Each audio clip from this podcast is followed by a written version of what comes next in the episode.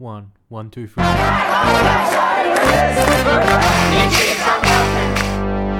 Hello and welcome to the People Powered Green Left podcast, where we give a voice to the 99% and not the big corporations.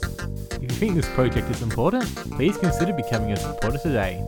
Now, on to our latest episode. Well, I would like to welcome everyone to the Green Left discussion today.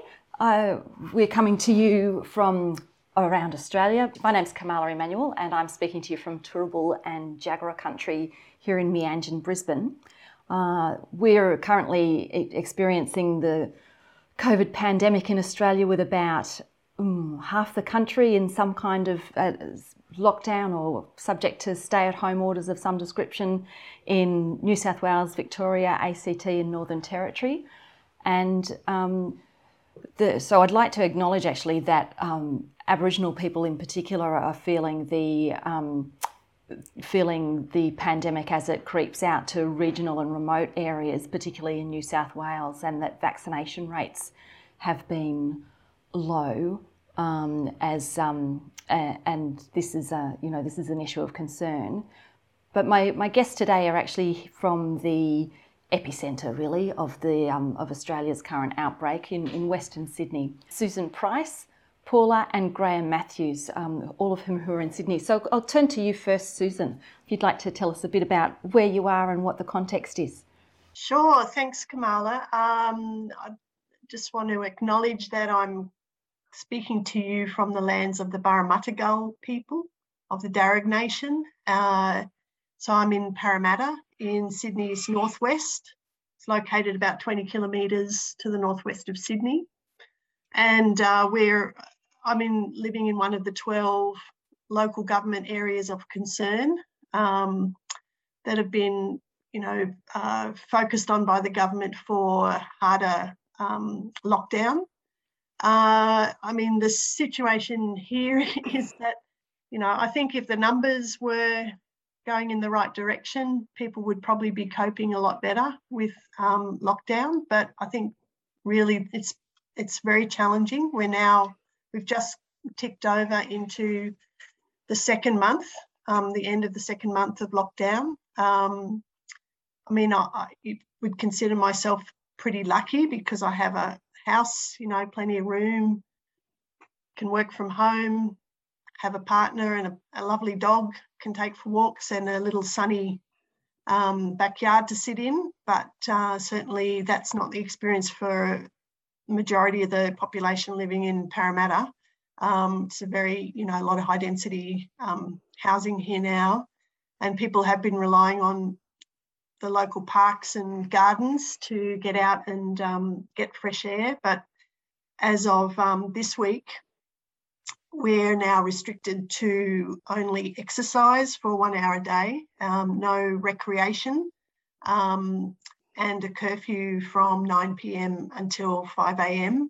So uh, that, you know, com- compounds already existing stresses that people are feeling of income um, uh, being cooped up um, in small living quarters with, you know, other people, um, you know, loss of jobs, hardships, and um, you know, just the general frustrations of trying to homeschool children while doing your day job um, in many cases. So, yeah, but I guess to put a bit of global perspective on it, I was reminded by a friend of mine who lives in Mexico that the uh, daily average there is 18,500 cases a day.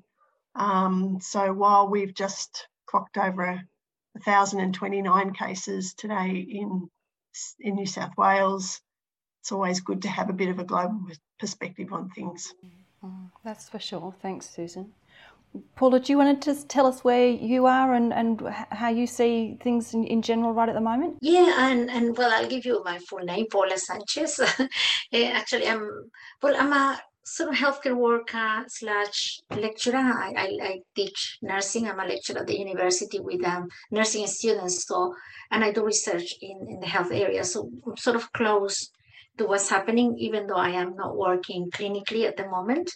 But I'm very aware of what's happening due to, you know, being involved in with the students, some some of them, you know, COVID positive uh, having difficulties, overseas students uh, that they don't have permanent visas or permanent residencies and with um, that are COVID positive and they have to be isolated. So uh, yeah, I, I, work in that area. I am from the, you know, the hot zones. Um, I lived for many years in Fairfield and now in Liverpool, uh, which are, you know, one of the areas that have been, you know, um, heavily monitored, I should say, mm-hmm. and restricted from for a while now.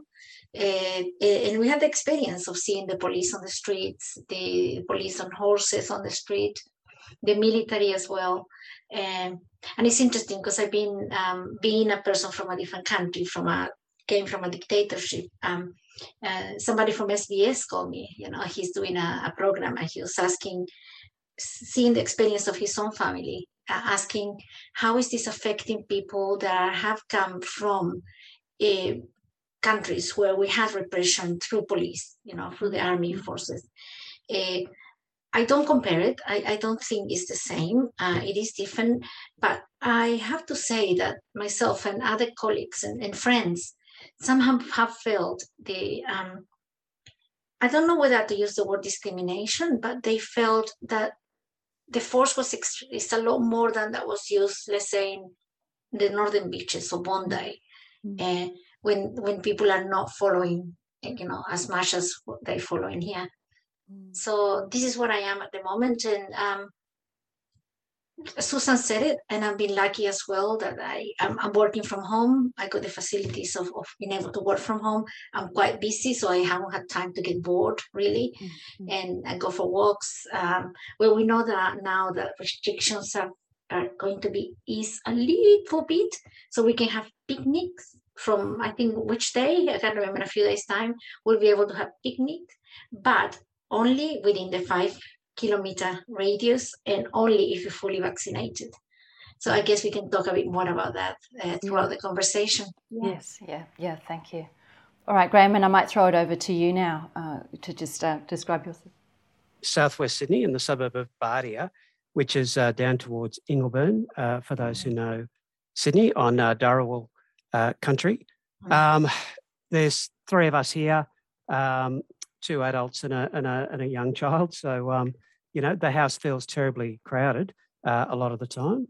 But um, again, we're in that um, very lucky position of um, uh, both adults being able to work from home. So um, there are a lot of um, uh, health workers and others. I just went for a short walk around the block uh, before this meeting, and there was uh, somebody jumping out of a car in a clinical uniform. So there are obviously a lot of people who are um, continuing to have to go out and effectively battle the pandemic uh, in, you know, essential jobs of one sort or another. Um, but yeah, look, looking forward to the discussion. Thanks and welcome to everyone. So let's let's talk then about um, about the, the, the deficiencies of of lockdown life, and um, I mean I appreciate that that um, everyone has had that kind of perspective of it, it could be worse and, and recognizing you, your own um, personal experiences. But now just sort of stepping back and thinking how it is for people, let's say across Sydney and um, particularly in those local government areas of concern that have been subjected to um, high levels of, of policing. What would you say about um, what sort of the, the difference between the policing measures that we've seen and the kind of health measures that that you think we should be seeing? Well, I think something that happened overnight that really brought this home, the whole problem home to me of a, you know, the lack of a people-centered, health-centered approach is the fact that three the three people who died in the last 24 hours in New South Wales were all being cared for in the community. So they were obviously extremely ill um, but for one reason or another, were not um, in, a, in the care of a hospital. Mm. And that's not the first time that that's happened. And I think what that does, and I mean, respectfully understanding there, you know, obviously there are individual circumstances people are in, but it does make you wonder um, what were the reasons why people were so ill and still at home. Um, and uh, how do people fall through the net like that? Um, and I, I, think it's pretty clear, and there's a lot of stories coming through of the fact that you know people um, might have you know children that they're trying to look after while a partner is ill or in hospital, um, or they're too afraid to call an ambulance, too afraid to even get tested because they're not sure what the result will be. Will it be a positive, and what's that going to mean for them and their family? Um, and you know very worrying reports over the last couple of days in regard to the stresses that are being put on the hospital system. And it means, I think, that there's a real been a real lack of attention to the health response and an over emphasis on a punitive law and order response. And I think that this is sadly the outcome in a rich country like Australia of where you mix a pandemic with neoliberal austerity. And I mean, we're, you know, we're relatively well off and, and, and a rich country, but it certainly, um, you know, we're all aware uh, of the fact that, you know, in the last New South Wales budget, for example, um, the police got um, $4.7 billion, I think it was, um, out of the last New South Wales budget. Meanwhile, you know, we've got a really health system that's rapidly approaching crisis point, um, and not just be, you know, which is being exacerbated by the pandemic. We've got shortages of teachers, you know, you name it, um, and and so much of the community care and outreach and information um, activities that are happening are being led by um, the non-government sector, so the community sector, um, charities, churches, you know, um, and so on. Now, while that's not a bad thing in itself, what's actually happening is that there's a vacuum that's been left there that's had to be filled um, by organisations that don't necessarily have the capacity to be able to deliver the sorts of, you know, health centred um, support to people in communities. Mm-hmm. Yeah, thank you. Um, and Paula, what's what's your what's your take on on? Yeah, actually, um, you know, Susan, you know, Susan said something very important there. Is the the allocation of resources since very early in this pandemic. You know, when it first started, uh, I always said this. It put in evidence the lack of the health system in those countries, and it's looking at the deficiencies of our system. I worked in the health system for a very long time. I was a critical care nurse working in intensive care. I worked in other areas for about 20 years, now teaching students, and I can see the, the system is struggling. The, there's not enough, even though we are a well-off country, we have a lot of ventilators, we, we have, you know, the system was well set up. And in fact, with the first wave of the pandemic, last year, um, for example, in the Liverpool intensive care unit, they, there were plenty ventilators and they were in use. They were prepared, over prepared for what was happening. It didn't happen.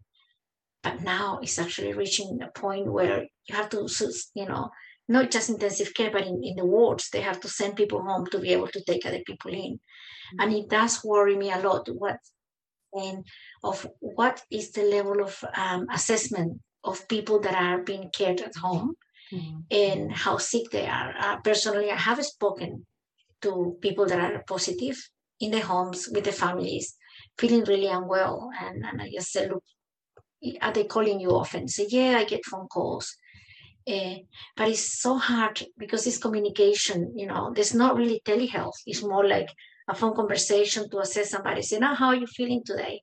And per person can actually say oh i'm not too bad and they may be really bad so mm. how are they assessing these people at home mm. um, it's interesting because i was just teaching this today with the students talking about communication in health and texting and how do we communicate can how can we assess the health of somebody on the phone how can we assess the mental health of somebody of the phone when we have to actually look at the person look at the affect look at the face mm. uh, so i can see that um, there's a lot of things that are filing in the system, and I think um, it financially is, is the problem. I think with the allocation of resources, the government haven't put the money instead of spending all that money, putting all the army on the streets. Maybe put the money into education. If people are convinced and you know, with education of the reason why they need to be vaccinated, so they're vaccinated or isolated, and do other measures so people are, are okay. I think they'll be less resistant. I got the feeling that that would be because if you enforce something, it doesn't work. Um, and so there's, there's a lot of issues there. I mean, Susan talked about a lot of issues, but we can continue on with the conversation yeah. and pass yeah. it on to, to Graham. yeah. Yeah, take it away, Graham. Well, the priorities seem to be asked about, let's say. Uh, the news yesterday was saying that um, ambulances were literally queuing outside of Blacktown Hospital with the mm. poor um, paramedics having to, um, you know, uh, put blankets on themselves just to stay warm uh, in this unseasonably cold weather we're having at the moment.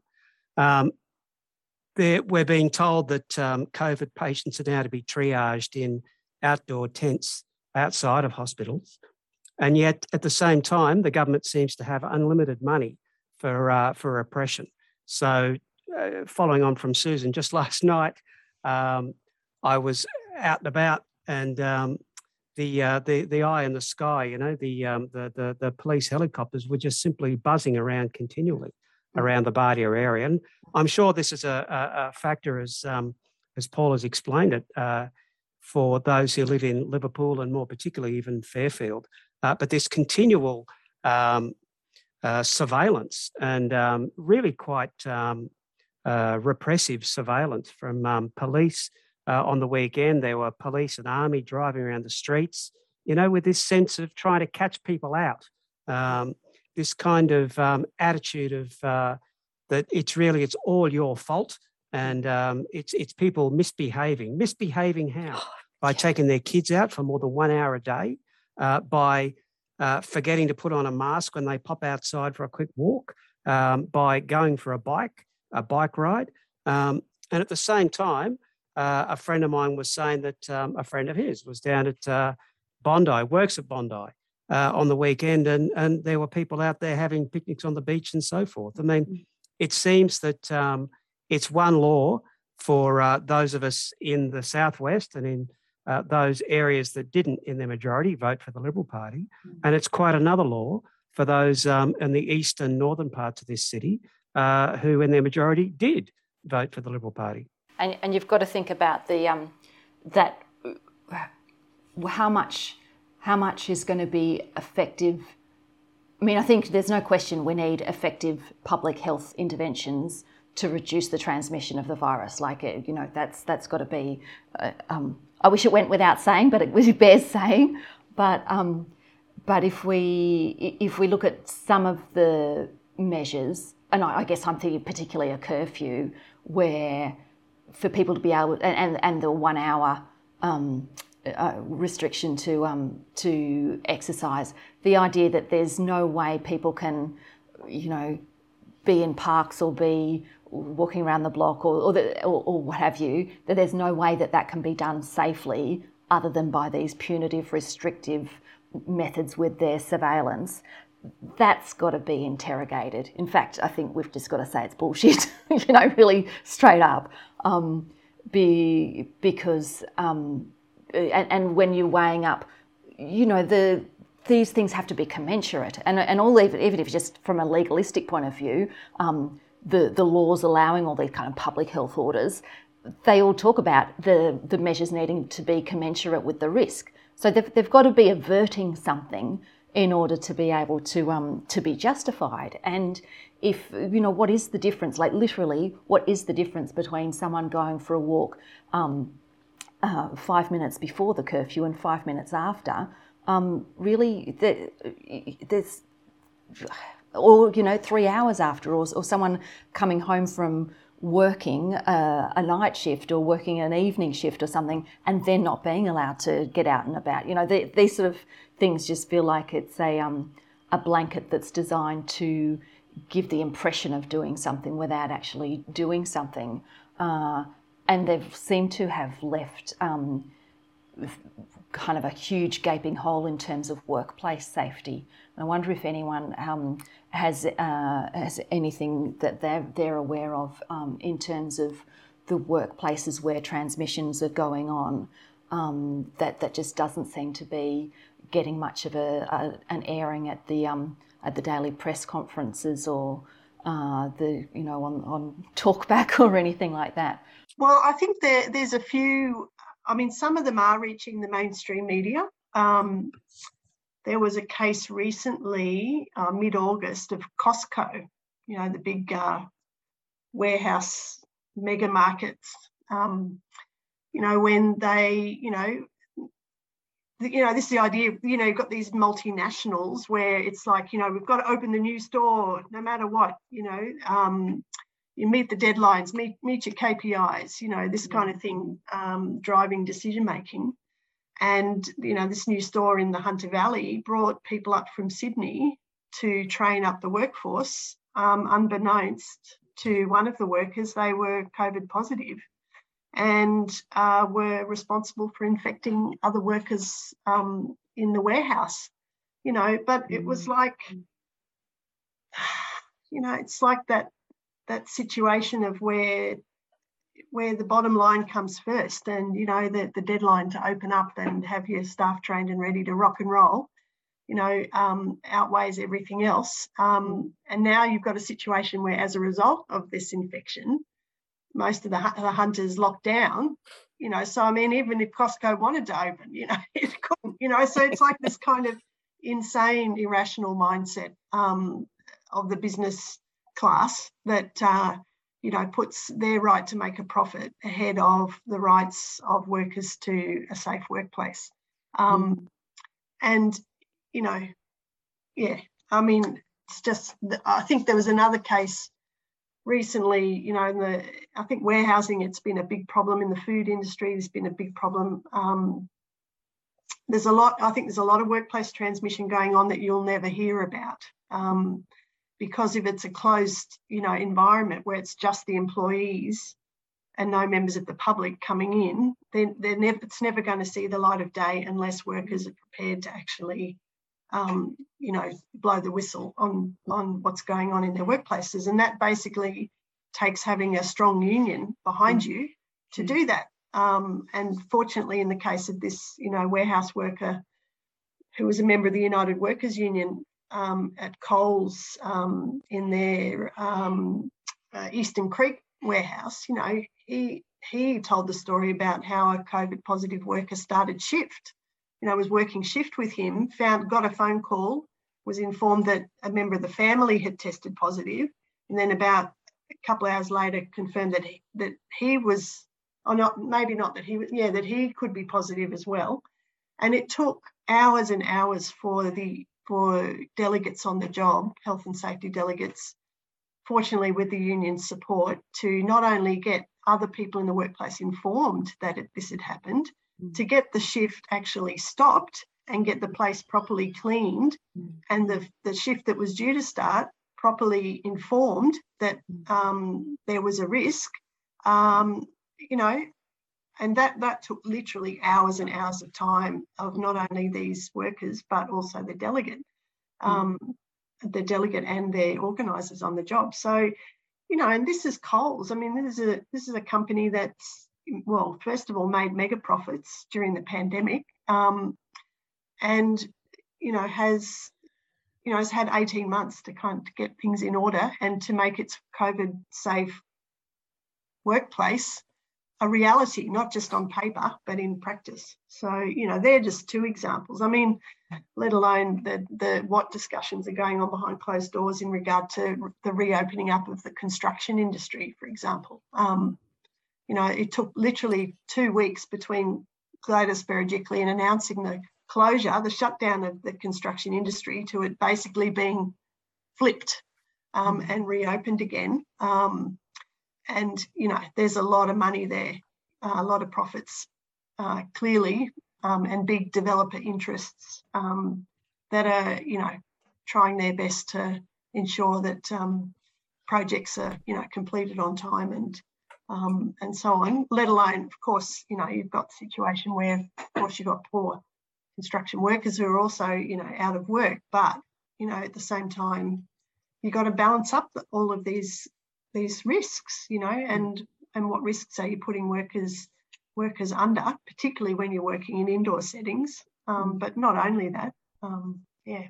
And now, Alison Pennington was recently um, interviewed on the, the ABC, and the, the Australia Institute has um, has collated this has got this on uh, this interview online, and she drills down into some of the measures that were implemented in Victoria last year uh, to ensure employer compliance. And this seems to be something that's missing in the New South Wales. Um, uh, you know, under the Berejiklian and Hazzard kind of government, uh, that they don't seem to be uh, ensuring, you know, ro- rolling out any kind of compliance measures to make sure that workplaces are adhering to just what you said, Susan, to ad- adhering to their COVID 19 plans. Um, whether or not they've even, you know, have, have they got the plans? Are they implementing them? Are PPE um, and and social distancing being adhered to on the workplace, and our, our workplaces making sure of it. And and I think that um, that this is where the the kind of the, the punitive versus health approach is is really kind of being seen because there's a lot of talk about you know people doing the wrong thing, and you hear this every day in the the media conferences about.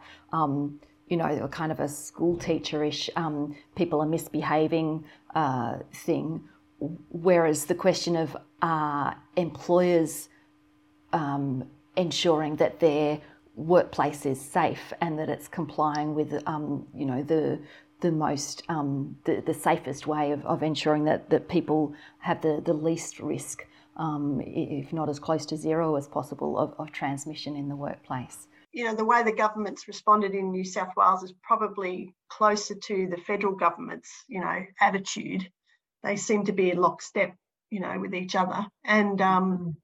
you know, when they talk about, you know, the the what do they call it, red tape busting and all this, you know, this this is the ideology of small government and the ideology of self-regulation, of deregulation, um, coming up against a pandemic.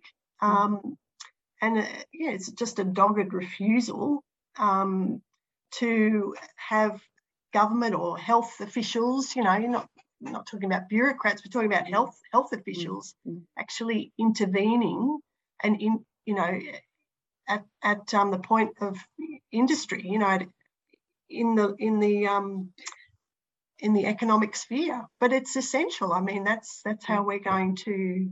That's how we've got to we've we've got to um, approach it if we're actually going to suppress this virus.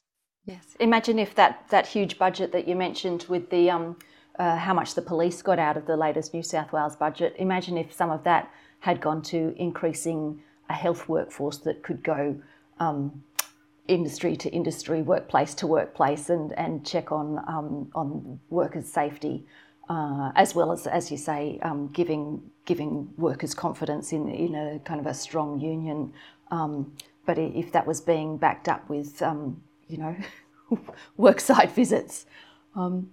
And uh, the, the, other thing that um, the other thing that would well replace um, the police, you know, punitive police measures would be the kind of thing that makes it possible for people to stay home. And I wonder if any of you um, have thoughts on the level of income support that's currently available uh, for people in lockdown or people um, knowing they need to be tested. Miserable and inadequate. Can't remember the exact figure that the uh, Berejiklian government's offering people uh, if they're forced to stay home to get a test. But it's even less than the relatively small amount that the um, the, the, the Andrews government gave people last year. And frankly, seven hundred and fifty dollars a week. It started off at I think what was it, five hundred. Then they uh, slowly boosted it up to six hundred, and then finally up to seven fifty, which is the amount from uh, JobKeeper for last year. But for those uh, working and living in Sydney, which has the highest uh, property values, the highest rents in Australia, uh, trying to make ends meet on $750 a week, particularly uh, in a situation where you may have been uh, in an industry where you're earning twice, three times more than that. Um, at a, at, in a situation where where mortgages are not uh, fixed, rents aren't stopped, uh, food prices are going through the roof. Um, it's it's it's an insult to to working people to try to to have to put up with this. Mm. Even somebody like Alan Kohler, who was hardly a, uh, a, a, a you know could hardly be described as a as a communist in any sense, was on Q and A uh, just the other week, more or less saying that the Australian government should be adopting the uh, the the the the eighty percent rule, which was brought in by the British and I think perhaps New Zealand government um, last year. Um, he was saying that there's a cap on it, obviously um, for for those on extremely high incomes, but there needs to be something commensurate to encourage those who shouldn't be working to stay at home and still be able to pay the bills. Um, or on the other on the other uh, uh, on the other side, actually forcing the banks to take a haircut um, so that mortgages are not just simply paused with interest ticking over every minute of every day, but they actually be stopped so that uh, people are given a mortgage holiday for this period of time. And indeed, that, that landlords cop the same, uh, uh, even landlords for small businesses cop the same haircut. Um, currently, uh, your shop might be closed, but you still have to pay that rent to your landlord. Um, there are a lot of big business and large landlords who are making an absolute mozza out of this pandemic, um, even setting aside the, the, the, the, monstrosity of Harvey Norman and the, uh, the, the mega profits they made out of, of JobKeeper last year, there are still uh, large businesses making large amounts of money from this pandemic. Um, and really, some of that money should go back to, to working people in this period who are really doing it very tough. And and Paula, what about the you were talking before about students who you're in contact with and, and perhaps you've got something to say. Yeah, yeah, no, no, I, I, I yeah, no, I agree with Graham and, and, and Susan. And I was just just before talking about the students, I was thinking, you know, when they were doing all these fines of people that were protesting in the city and in Melbourne, and they're getting thousands and thousands of dollars. Where is that money going? Is that mm. being put into the people that are actually struggling? Or is it going to the revenues of the government or the police? Or how how are they what are they doing with all this? There's a lot of money there. I mean huge amounts of money. Yeah, or they, you know, for just one big group the other day, I was just thinking about at least half million dollar, just easy you know, for a few that they, they did on the day. So yeah, um, yeah, it is affecting people. Um, I'm, I'm lucky enough to be in a university that are giving support to students, and this is from the university, but they they're not getting from the government. The university gives. Um, um, I should mention the university because I, am very proud that they're doing this. It's uh, Western Sydney University that when students actually they go to the support services and they have issues with income and money etc. They give them a voucher so they can get a voucher, you know, monthly. Mm-hmm. Some students get uh, one of uh, one of one thousand dollars, and I think they've been given uh, to a couple of times to students. It, it is good, but it's of course it's not enough for students that have to pay rent, mm-hmm. and the landlords they not reducing the rent, they not giving any facilities, they still have to keep paying the rent. Mm-hmm um, they study from home. Some of them, many students are having the issue of, because I teach in the School of Nursing and Midwifery, uh, allocations of students to um, clinical practice has been an issue mm. um, because they they need they need they now actually the, the students need to be fully vaccinated to be able to do clinical. So it's been very hard, and some students are very worried that they may not be able to finish in time to graduate uh, not this year to get new positions because there's not enough they're not vaccinated to start with and there's not enough many hospitals are cutting on a allocation of students for clinical practice saying this and looking at the shortage of nurses and, and, and midwives and healthcare workers there are jobs now being offered to even first year students and I'm worried about the safety issue here, mm-hmm. but they're offering to any student a job before they never, none, none, none of the hospitals employ anybody earlier than second year nursing as assistant nurses. Now they are employing from first year to help in any way that they can. So to work as assistant nurses, of course, cheap labor, it is cheap. Mm-hmm. Um, but I also worry about the safety part of it.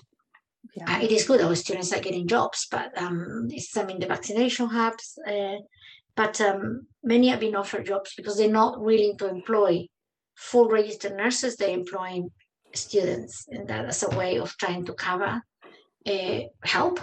They mm-hmm. need help. I mean, they, they employ a lot of students to be able to help in the hubs, vaccination hubs, just as an administrative. They training them to do, to do the vaccinations. They training them to do testing. So basically, ship labor to be able to actually fill those positions to be able to comply to what the government wants. Yeah. Yeah. Yeah.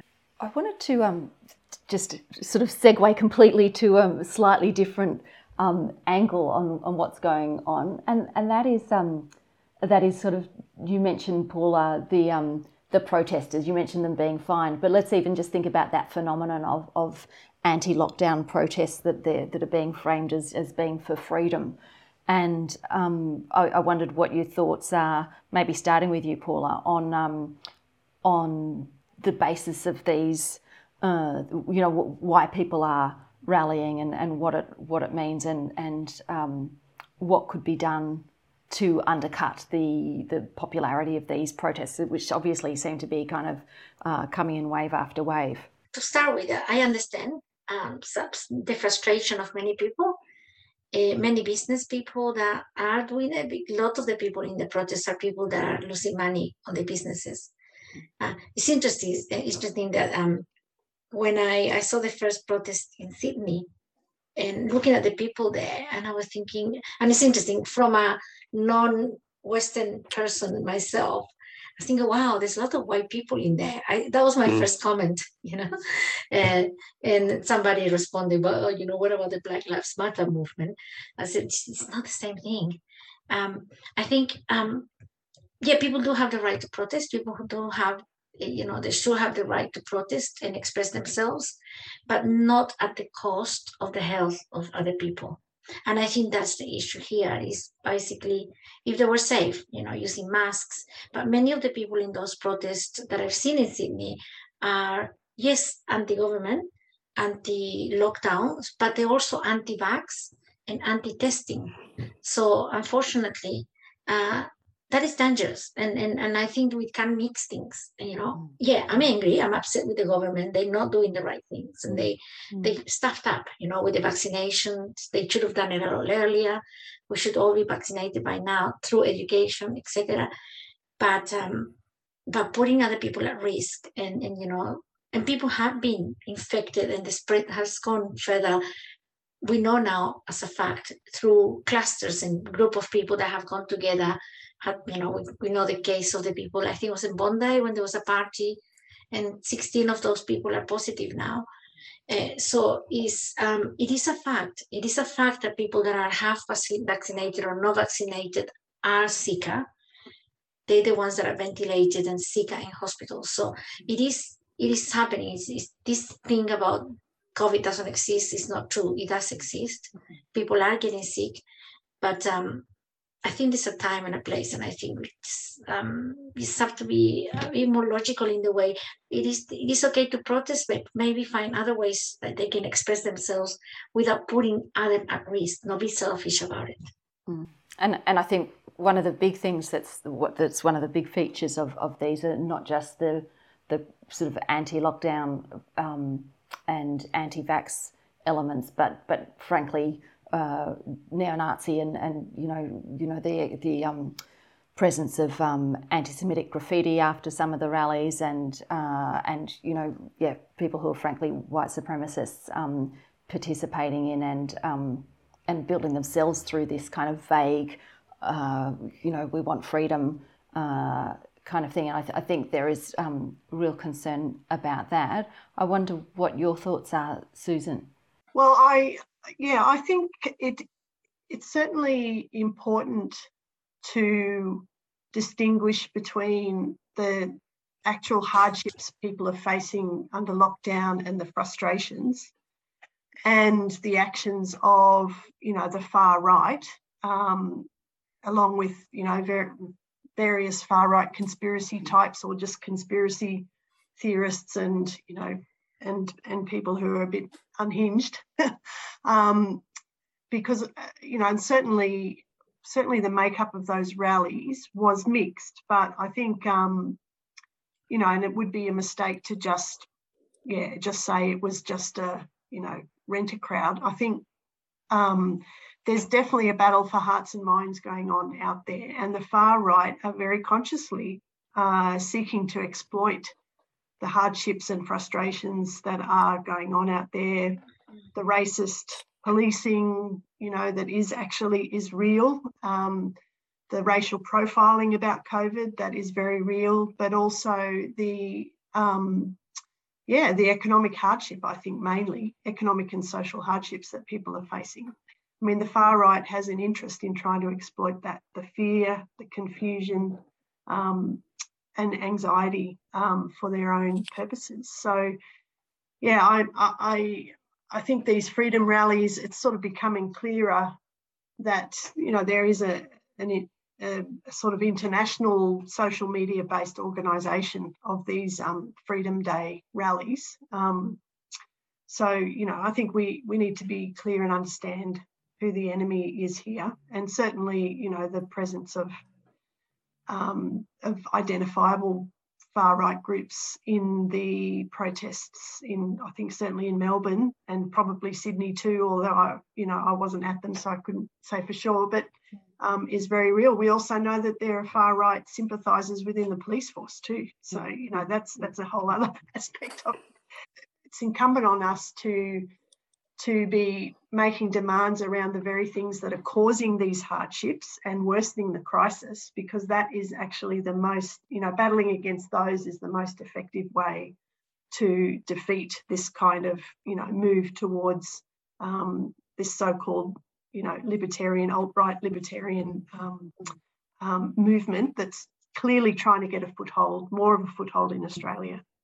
I, I think that's a, a, really important point, Susan, because I think a, a, lot of the like liberal commentary tends to, you know, focus on individual members of the far right and you know find you know and object as they should to their their racism or um, other uh, other things, but not necessarily have a have a kind of a comprehensive understanding of, of the need to to tackle the hardship that people are going through because of the government's failures to provide income support, to um, have a clear timeline of what's going to happen with the vaccination rollout, um, and and to give people the kind of the reassurance that we need that we can get through this together, but that we are in it together, not because they just mouth platitudes, but but because um, but because resources are, are being mobilised, uh, you know, from the health point of view and, and financially to help people through, which yeah. clearly and even in the I mean in the media we've seen I mean they lately or even this week or next or they, they're doing a couple of programs of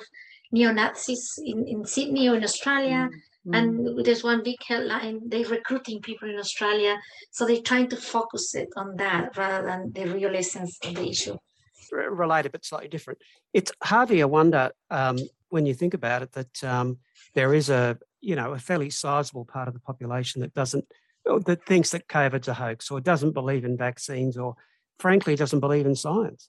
I mean, this, this government and governments like it have spent the last 30 years trying to convince us that the science of climate change is wrong, uh, mm-hmm. that we can continue to um, dig up coal like it's going out of fashion and, um, you know, be the largest exporter of, um, of, of, natural gas, so-called natural gas in the world, and that it has no impact on, um, on global warming. Uh, when the scientists are saying exactly the opposite, you know, denying that the uh, the Great Barrier Reef is uh, in its final uh, death throes, uh, while at the same stage, then they turn around and say, oh, but with the, the, the, vaccine scientists say blah, blah, blah. It's hardly a wonder that those who don't necessarily pay a great deal of attention uh, to, to world events, who, who don't necessarily, who didn't necessarily, you know, study science at high school or whatever it might be, come to the conclusion that really uh, all this is all gumph and um, it's it's all it is is simply stopping me from going to work and earning a decent living. Um, mm-hmm. and and making up you know falling foul or falling um, subject to the kind of uh, conspiracy theories spread by the far right. And it's also not simply the far right. It's all you need to do is turn on sky after dark. Um, alan jones interviewing craig kelly for instance i mm-hmm. mean the, the degree of, um, of backwardness of uh, misinformation and frankly lies that these people spread, uh, it's it's hardly a wonder that there are so many people who doubt uh, that there's any veracity to this, particularly that um, you know, albeit that it's widespread, that um, COVID is still uh, particularly confined to certain pockets. So certain parts of the country, um, you know, looking at areas, for instance, where our great prime minister comes from, down at Sutherland Way, where COVID really hasn't taken much of a hold, it's hardly a wonder, which is where Craig Kelly comes from. Uh, it's hardly a wonder that um, people in those areas uh, may be susceptible to this um, kind of anti-scientific nonsense. St- sticking with the anti-scientific um, question, uh, vaccination. To, to vaccinate, to not vaccinate, should it be? Should I, I feel like it's not hard to say yes, let's vaccinate. But um, when do you think? Do, do you think? Um, do you think is now is a time when we should be talking about whether it should be mandatory, or is that a question that should be asked after it's been made available to everyone?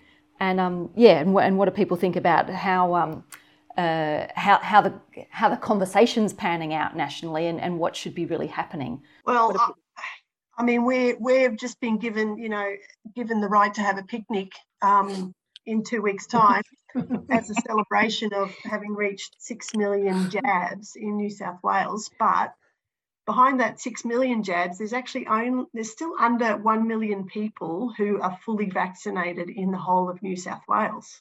So that's a very low, still a very low number. Um, mm. I mean, that's according to the New South Wales Health website that I was looking at today. So if those figures are wrong, blame New South Wales Health website for that. But um, you know, and you've got people like the mayor of Blacktown, which is a hotspot, um, pleading with the New South Wales Premier to open a mass vaccination hub in Blacktown because it doesn't have one currently, and people are having to travel 30 kilometres to get a jab. Um, the um, you know Indigenous health centres in Western Sydney are running out of vaccine supplies and um, don't have enough to fulfil the needs of the demand from um, from Indigenous communities living in that that area. Mm. So, you know, there's a real, um, I think the priority, the priority is to get the majority of people vaccinated and then and then work out ways to deal with that section of the population that is not vaccinated for one reason or another and you know work out why um, and what strategies can be adopted to actually close the gap if you like as much as possible Mm. Um, I'm certainly, I certainly think the approach of the federal government is that seems to me Morrison's trying to kind of play two sides of the argument here. He's trying to give a bit of comfort to the anti-vaxxers because he's sort of looking to his far right in that regard, but then also trying to give the bosses comfort um, in sort of indicating that if they're happy to go to fair work or fight it out in the federal court, they might be able to, you know, win the right to um, impose mandatory vac- vaccination on their workforce, you know, but all at the same time saying, oh, no, no, the federal government couldn't possibly intervene on this question, you know. I mean, I think really the, you know, the, the, you know, this has got to be handled from a health perspective. The question of of, of vaccine and manda- mandating vaccines has got to be a health decision. It can't be one left up to employers. Um, and yeah, I, I mean, but the reality is that we're nowhere near close enough yet to to uh, you know having a large enough section of the population vaccinated to you know and to fulfil the demand for supply to even mm. start to have that conversation. I agree with um I agree with Susan about that. Susan about that. Yeah, there's not enough vaccines to force people to do it. Mm. Yeah yeah, no, it's, it's, it's, not possible. And even just telling people you're, you're not allowed to do something until you've been vaccinated without giving people the option of being vaccinated just feels intrinsically uh, that doesn't make sense. Unfair. yeah. yeah. yeah. And I might reckon people in government, the people taking the decisions about lockdown, the people, the people making the decisions about vaccines should be healthcare workers. They should be they should be taking the decision and telling, you know, the government, you know, them about what should be done, not their decision from a political point of view. It needs to be a health based decision. And I think um, that is the big mistake here that they taking decisions according to their own political views. And I think it needs to be a, different perspective there. And I think we can uh, also, I mean, one, one of the things that should really be informing the national conversation is that overall, in general, vaccine coverage for most vaccine preventable diseases in Australia is something like 90%. Like it, in, in general, I mean, we, we do need particular work to be done in particular vulnerable communities and, and so on. But um, on the whole, people in Australia get vaccinated when they're offered vaccines, especially, you know, if it's offered for free and it's accessible, people generally do it. So it, it seems to me like that it just, um, the, the discussion of, of making it mandatory feels to me like it's, um, it's more of the um, individualizing blame uh, rather than making sure supply is socially there. Uh, it, it, seems, seems like it's more of that, you know, LNP uh, neoliberal ap- approach to saying it's all your fault as an individual if you haven't done it, rather than you know we as a government are going to make social provision so that everyone can can do the thing that's good for our our collective health. Um, there's there's not many things I agree with um, Anthony Albanese on, but frankly, I think his um, idea of uh, paying people three hundred dollars to get vaccinated was was a very good idea. Um, and if three hundred dollars doesn't encourage people, then make it five hundred dollars. Mm-hmm. I mean, it's um, it costs a lot more than three hundred dollars to put somebody in ICU for one day. I'm sure um, Paula could probably tell us. Uh, yeah. You know, with uh, round the clock nursing staff, ventilators and all the machines that go ping, it's certainly a lot more than three hundred dollars that um, uh, it would cost.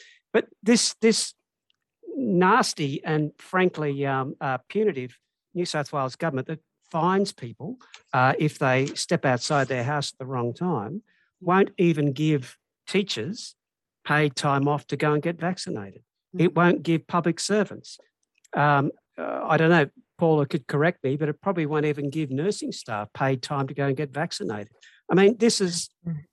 uh, you know, there needs to be an example set. Um, certainly, local government, which I work in, does pay workers to uh, to to uh, take time to get vaccinated. But frankly, all employers, in fact, uh, vaccines should be offered uh, to people at work. Mm. Vaccines should be offered to students at school um, it, it, the, the, accessibility of the vaccines should be massively increased. But I completely agree that um, it's totally premature to look at um, issues of making something mandatory. And the layers of bureaucracy people still have to go through to get a vaccination is just ridiculous. Um, if you were someone without a computer, um, or with English as your second language, you'd find it really difficult to navigate around the eligibility requirements that you've still got to you've still got to check if you're eligible to get a mm. vaccine, mm. a vaccination in um, in New South Wales, unless you happen to stumble on uh, in your local community a, uh, a pharmacy that's offering walk-in. AstraZeneca appointments. But if you mm. try and find a list of all the pharmacies that are offering vaccines, you, you won't be able to find one of those anywhere either. I've tried looking the last few days to, to look for a list um, and th- there's none to be found. So it's still extremely hit and miss um, the way that it's being rolled out. I mean, in Liverpool, where where where Paula is, I was noticing that you know the walk-in clinics there you know, like there's three or four of them, but they're just open one day a week. So mm. if you just happen to strike the right clinic on the right day, you might be able to walk in off the street and get a vaccination. But, you know, and you try and ring up for a, an appointment in the mass um, vaccination hub at Homebush, um, you'll be very lucky to get an appointment soon, you know. Um, and that that's a reality, you know, like uh, I mean, there was a recent survey that I saw um, I think was it was mentioned in an article in in Green Left recently that said that I think it was something like 79% of people had said that they were intending to get vaccinated. So, you know, I think that's a pretty positive um, response. Um, 14% who said they weren't, they were still making up their minds. Well, you know, I think that in general reflects a real willingness, you know, on behalf of people to get vaccinated. The problem is definitely supply, and it's it's supply not just in well in the metropolitan centres in but also particularly in regional and rural centres, which is a big problem. Like it's a real worry. Yeah, particularly when you think of who was in the, um, uh, you know, I think, I think it was relatively confusing the whole who was going to be eligible at what time. But we do know that age that that um, older Australians and First Nations people, we do know that they and and people with disability were all supposed to be, you know, first cabs off the rank, and to find that um, there's not enough supply in regions servicing Aboriginal people still at the end of August as, as the pandemic is rolling on. Just, um, I, I, think it's it's kind of stunning for anyone who's not been, you know, directly there and, and, and aware of it the whole way through.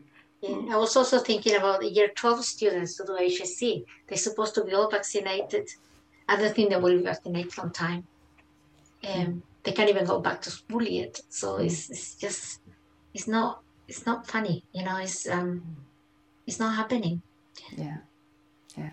I'm just aware of the fact that in the last 24 hours or so, Cuba has um, pledged to send uh, extra doses of vaccines, I believe, to Vietnam. And I believe they're also planning on, on sending technology transfer to enable um, uh, Vietnam to uh, ramp up production uh, in their own country.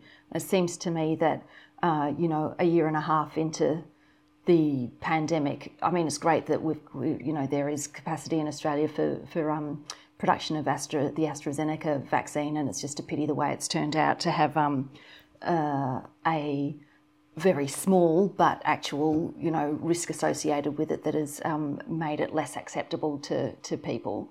Um, but the, the yeah, the fact that we don't have um, a really well developed vaccine production capacity in Australia is, um, is, is very telling this far into the pandemic.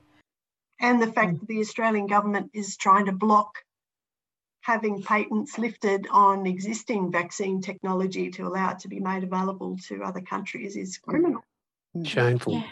Hmm. It is. Absolutely. I mean, you're thinking about Cuba, you know, a country that, you know, has developed, was one of the, you know, very early countries that have a very effective vaccine, and we know that it's a quite effective vaccine, and they don't even have syringes themselves to vaccinate their people because of the blockade um, from you know United States and other countries.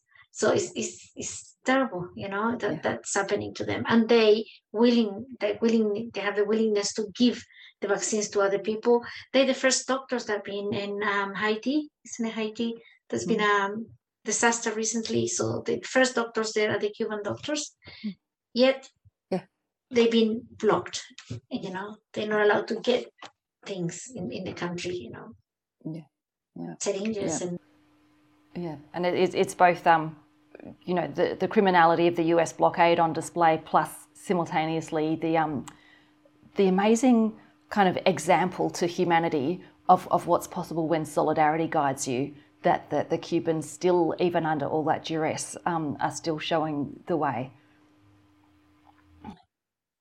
And I think that's that really says something too, because um, you know, there's that saying, you know, we're all not free until everyone is free. You know, I'm not free until you're free. You know, like in a way, you could say we're none of us are safe until all of us are safe. You know, mm. in this pandemic, and um, you know, all of this sort of uh, I think for the Australian government, it's like a, there's a convenient uh, a convenience about saying, oh, COVID's here to stay now. It's Delta, it's all new territory. You know, I've got to learn to live with COVID. I think that's just the smokescreen for a discussion that has to happen um, about our responsibility in a global pandemic. And you know, I think it, we have played a shameful role. I mean, if we if we're ever going to approach anything looking like you know elimination or global suppression of the virus it's going to take more than just you know suppression or elimination in the rich countries. It's going to take um, an almighty effort to bring the pandemic under control internationally. And it feels like we're a long way from doing that particularly with the attitude of you know governments around the world particularly our own. Um, you know, to even to to our own region. You know, it's it's it's shocking actually. Um, I mean, Australia should be should be setting an example uh, in this regard, but but we're clearly not. But I think I think we've got to keep battling away on that point. Yeah, a, a long way from doing it, and even a long way from having the conversation as a you know across the country when you, you look at what, what things do get discussed and, and what doesn't. Um, so so you li- li- just um, more on the living with COVID versus you know suppression. Anyone else got thoughts? Broadly speaking, I think um, as a person with disability, um, the whole pandemic has um, put us back in our box, um, for want of a better way to put it. But um, you know, I I very rarely go out now, um, and certainly when I do, I don't go uh, to, to any shops or anywhere else. I uh, will occasionally, um, you know, or fairly frequently go to the park and such with um, with my son and um, in the open air. But um, the the situation of the pandemic has made life, I think, um, increasingly difficult for those uh, with disability who are tend to be more susceptible to um, uh, the ill effects of COVID nineteen and so forth. So, in that sense, I don't you know, I'm I'm I'm deeply concerned by this um, this idea that uh, that it's some magic number, whether it's 70, 80 or uh, or even less a percentage of the population vaccinated, that all of a sudden we can all come out of the cave, as uh, Scott Morrison puts it. Um, well, there's going to be some of us left in the cave, unfortunately, and um, until we actually um, sort this out and actually drive down numbers and defeat uh, the the the COVID nineteen, then um, there will be, there are disadvantaged sections of this society who will be forced to continue to isolate and continue not to uh, live as full citizens in this society. And I think it's beholden on the society to take that into account uh, when it makes plans for uh, for the way forward. Mm. Yeah, thanks, Graham. Um, I might just um, ask around then if there are any final comments that that people want to make about either the issue of um, you know what, what the future might look like li- living living with COVID or, or suppressing um, or any of the other elements that, that we've touched on or might not have fully um, explored. Um, Susan, have you got any final thoughts?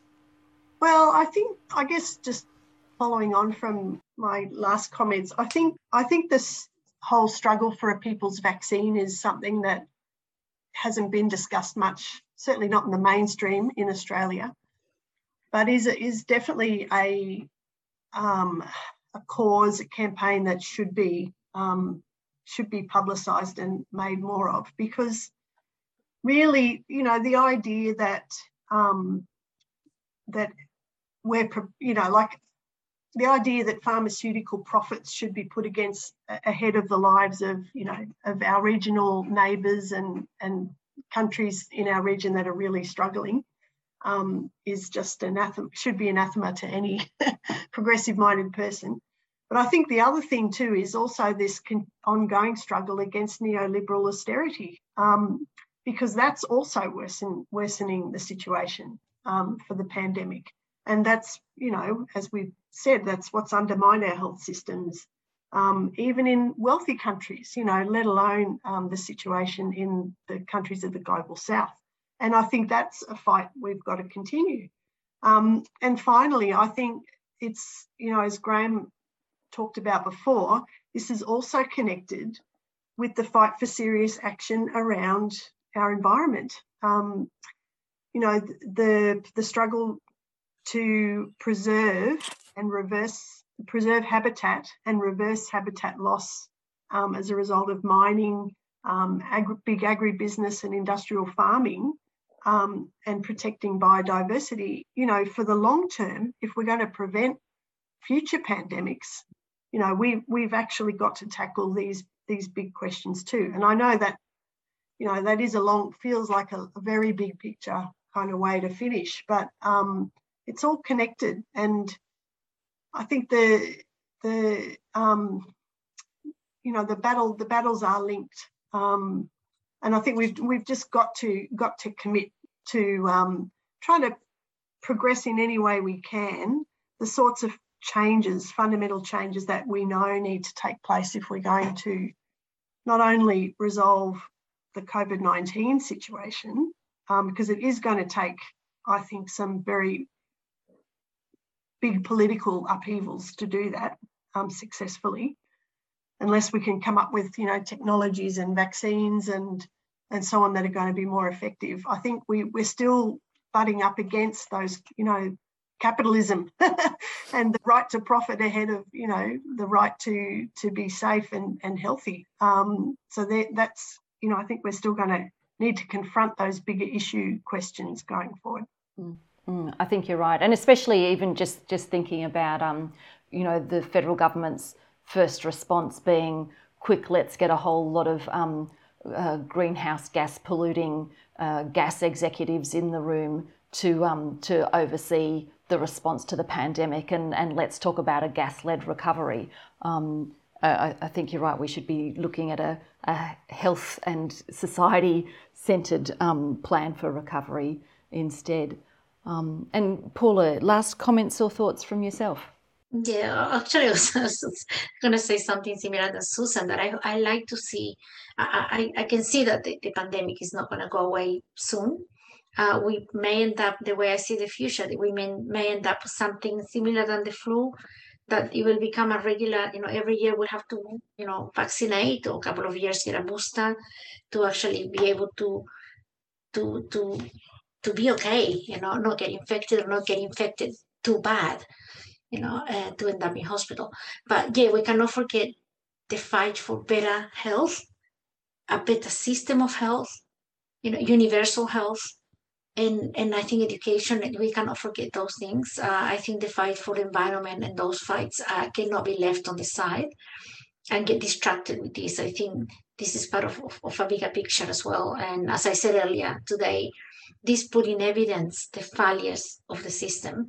So maybe we should just use those failures and how they showing now to try to improve because you know paying for for vaccine or paying for for anything is is it shouldn't be we should have a, a, better system where people actually have access to all of the health that they can have and the education. Perhaps we will change the way education is, and it's already changing, and it may change forever. That we end up, you know, being half online, half face to face, not a lot of online, not spending money on campuses and big buildings. Perhaps that will change, but it will take a, a good plan and a good socialist plan to do it. Mm-hmm. that's yeah. Yeah, yeah. Thank you. Um, and last words to you, Graham. Oh wow! Um, look, I just want to uh, focus on the ethics, I suppose, of the pandemic, and um, I think um, sort of uh, re um, reappraising some of the words, some of the comments that uh, Susan made earlier that nobody is really safe in this situation until everybody is safe, and I think perhaps the uh, was it the day after the uh, WHO um, called for a moratorium of um, giving out booster shots. So not simply uh, just actually uh, uh, uh, uh vaccinating your entire population, but giving them booster shots. Uh, and in fact, instead giving that those vaccinations to the third world, because as as, as others have pointed out, we none of us will be ultimately free of this pandemic until we are all as a as a world free of this pandemic. the state of Israel uh, doubled down on its decision to um, launch booster shots. And you had um, on the on the TV news um, images of um, Israeli citizens sort of uh, decrying the fact that they wanted to go and visit their uh, relatives in the states. Um, well, there really is no way out of this unless uh, we understand that we are all in it together. Um, I think the rhetoric at the moment is a false rhetoric. there is one law for us and, and another law for them. Um, but um, the only way out of this is um, if health measures trump uh, uh, trump repressive measures, and if um, uh, what we do for ourselves, we also do for everybody else around the world, because um, there is only one solution to this, and that's to act as a as a united world uh, to actually rid ourselves of this of this horrible scourge. So that's it for today. Thank you everyone for watching and thank you Susan, Paula and Graham for your contributions to the discussion today. Don't forget, if you like our work, you can become a supporter. Uh, and we'll see you next time. I hope you got a lot out of this episode. To continue producing shows like this, we need your support. Consider becoming a supporter for $5 a month, sharing this show on social media, and submitting your own stories. You can do all this at our website, greenleft.org.au.